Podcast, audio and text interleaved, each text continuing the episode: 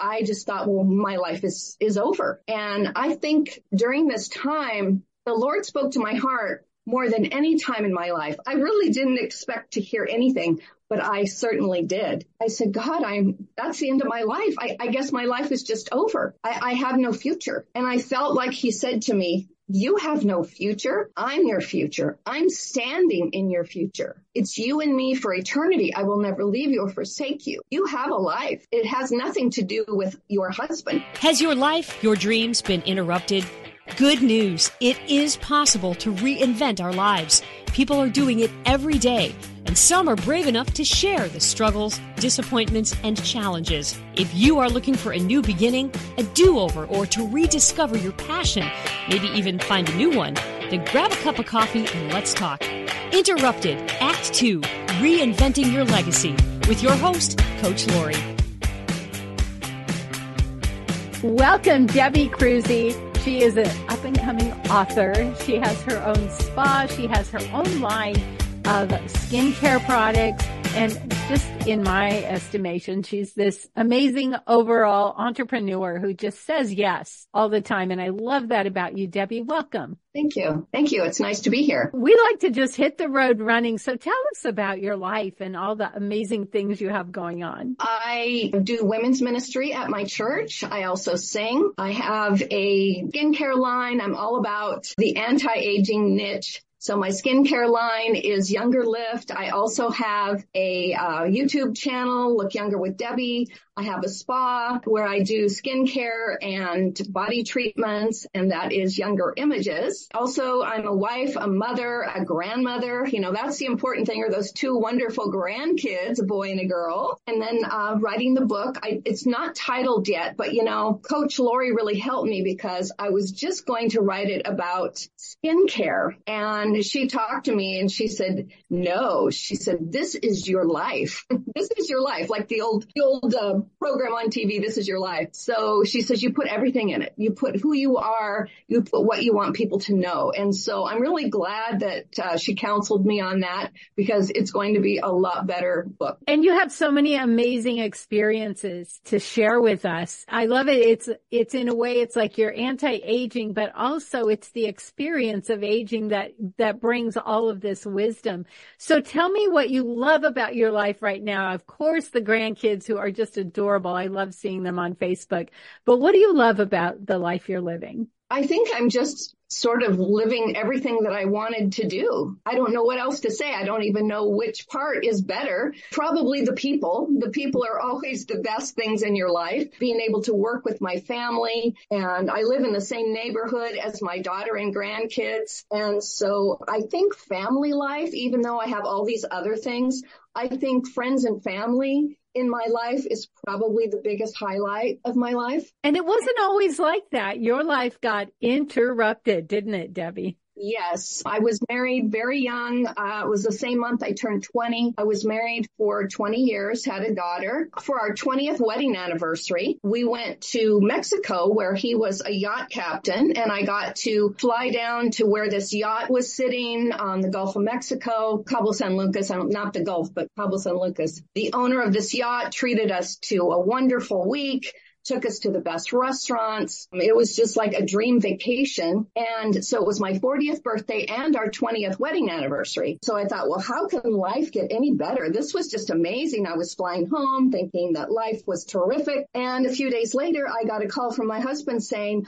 I've decided I don't want to be married anymore. I'm divorcing you and I'm just going to live on the yacht and not come home. So, uh, I just thought, well, my life is, is over. And I think during this time, the Lord spoke to my heart more than any time in my life. I really didn't expect to hear anything, but I certainly did. I said, God, I'm, that's the end of my life. I, I guess my life is just over. I, I have no future. And I felt like he said to me, you have no future. I'm your future. I'm standing in your future. It's you and me for eternity. I will never leave you or forsake you. You have a life. It has nothing to do with your husband he makes a decision, no matter what decision he makes, I will always take care of you. I'm your provider. I'm your God. I thought, I felt like I said to the Lord, why did you allow this? Not expecting an answer, but what I felt like he said to me was, I've allowed it because I'm taking you to a place where I will teach you to trust me completely. And he has. That's definitely been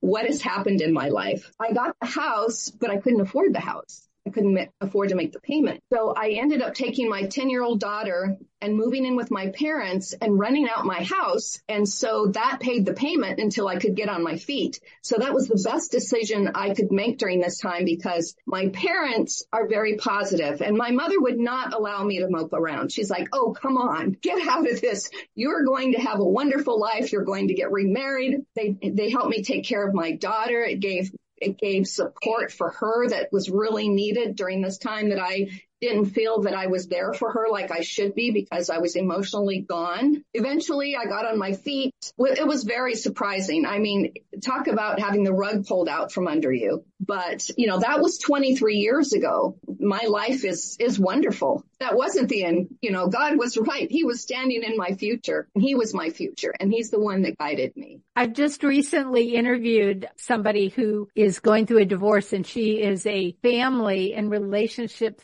therapist mm. now walking through a divorce. So can you tell us often with divorce, we feel like, I know I did. I felt like my life was over, but you had a lot of stake because you were in ministry. Can you talk about mm-hmm. what that was like for you? You know, luckily, mostly what I came in contact with were, were people at our church and I never felt judged. I really didn't. And I could see where, where that would happen, where you would feel embarrassed because, well, I'm supposed to be this great Christian. But, you know, life happens. My husband had definitely walked away from the Lord many, many years before this. It was his decision. He walked away from God. He walked away from me. Again, I really did not feel judged. I felt supported the people in our church were wonderful. They were a great support. My family was a great support and I never felt that judgment that people might feel. That's so wonderful because often I don't know that we actually get the judgment, but we expect it. I know that's what I felt like. I, I just didn't want to be that single mom. As you walked through this, I know as you're writing your book, you have had some surprises of stories that you remembered and thought about. Is there any stories that you kind of want to share with us? Are you talking about some funny things that happened? Anything you want, because I think what's really important is as we look back on our life, sometimes we think little things don't matter. We like, we highlight the big things, the big learnings, but then mm-hmm. there's all of these little things that contribute to it. Because I did have a very unusual life and I, I wish I could think of more things that happened. it's like, I think of funny things that happened in the, in the spa, but as far as growing up, I can't really think of anything in particular. I was a homeschooler back in the 60s when homeschooling, uh, no one was homeschooling. so the reason I was doing that is because my dad was a traveling evangelist and my mother played the piano and my dad's brother and his family traveled with us. I've been to every state uh, in the country. Uh, I've been to some foreign countries singing and speaking. I've sang since I was three years old. My sister also, she's 13 years younger than me, but she started singing, I believe at two. We were on the longest running religious telecast in, I think in the country where it still had the original people in it. So I was singing on television for literally over 50 years. We just ended that telecast and now we're just doing things online. But my dad is 90. My his brother is 87. They still pastor our church. And, uh, you know, it's been quite an exciting life. What is it that you really want people to know? What do you want women to know? I mean, you have so many things that spiritually, anti-aging wise. That you're never too old and it's never too late. And I think the biggest thing is not to compare yourself to other people and what they're doing and their accomplishments. We've all been given an assignment by God and we all have everything we need. He wouldn't give us an assignment without us already having everything that we need in our life. All the gifts, all of the abilities are already in there. And I remember that, you know, God has a purpose for all of us, but I remember uh, one time, now my sister is younger than me. She, she's a national pageant winner. She speaks a lot more than I do. I do a little bit of speaking, but she's really done a lot of speaking. And so there was a lady in our church and uh, she came up to me and she said, I would hate to have your sister. I said, why? She goes, I'm glad my sister's not like that. And I said, what do you mean? And she said, duh isn't it really hard to have a sister like that? She's prettier than you. She's younger than you. She's taller than you. She speaks better than you. She sings better than you. It must be really hard on you. No, um, you know, she's quite a bit younger than me. So instead of being in competition with her, I am more like, I'm proud of her like I would a daughter or a granddaughter. And she says, boy, I don't know how you do it.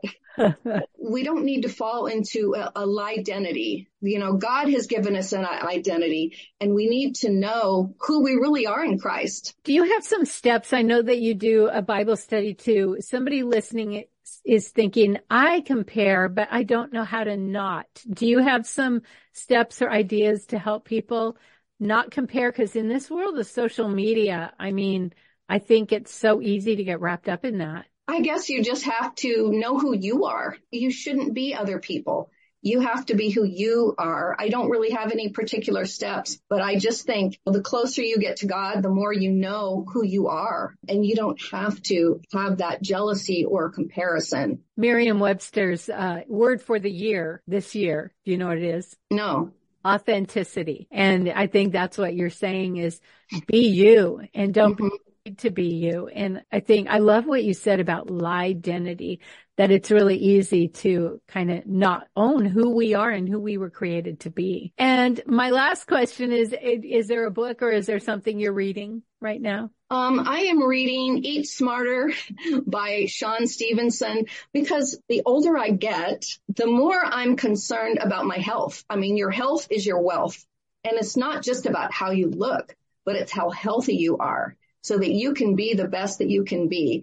And so I do have a little bit of that in my book where I just talk about diet, not diet to lose weight, but eating nutritionally instead of all the junk food that we're all so addicted to. So this book just kind of talks about, you know, eating healthfully for your, for your life, some tricks and tips on what you can do to increase your metabolism easily and things like that. When your book comes out, we will tell everybody about it. Thank you so much. And I love what I've really enjoyed about getting to know you is that you really take on, sometimes we think about anti-aging and we only think skincare, but you take on every aspect of inside and outside and spiritually. I feel like that's what your book is going to do. It's going to combine all those areas. Thank you. I've been searching for a title and I noticed that somebody was saying you need to do two things in your title. The first one is paint a picture and the second one is give a promise. And I looked at your book and I noticed that you do, you do those two things. So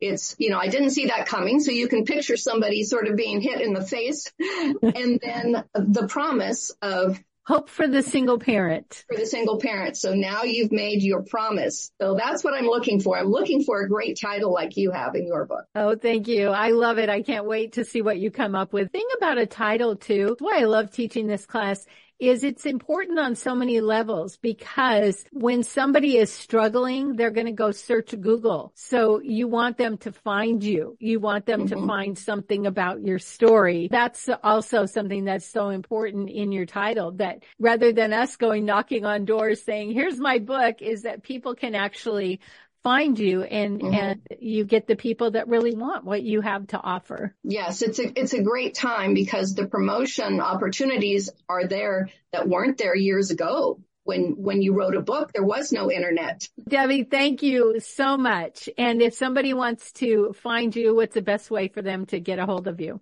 Youngerlift.com you can look at my youtube and comment in there. Uh, look younger with debbie. My email youngerimagesSpa at gmail.com and so there's two s's youngerimagesSpa.com thank you so much. Thank you for having me. Do you have brain fog? Are you exhausted all the time do you struggle with depression? How about cravings? Imagine an enzyme that turns sugar into fiber. For a link to order your bottle, email me at lacoach at comcast.net. That's L A C O A C H at comcast.net. If you love this podcast, here's a big ask. Will you share with your friends and family, subscribe, give us a review, and five star rating? so that others looking to reinvent their lives will be able to get the help they're looking for. Thank you in advance.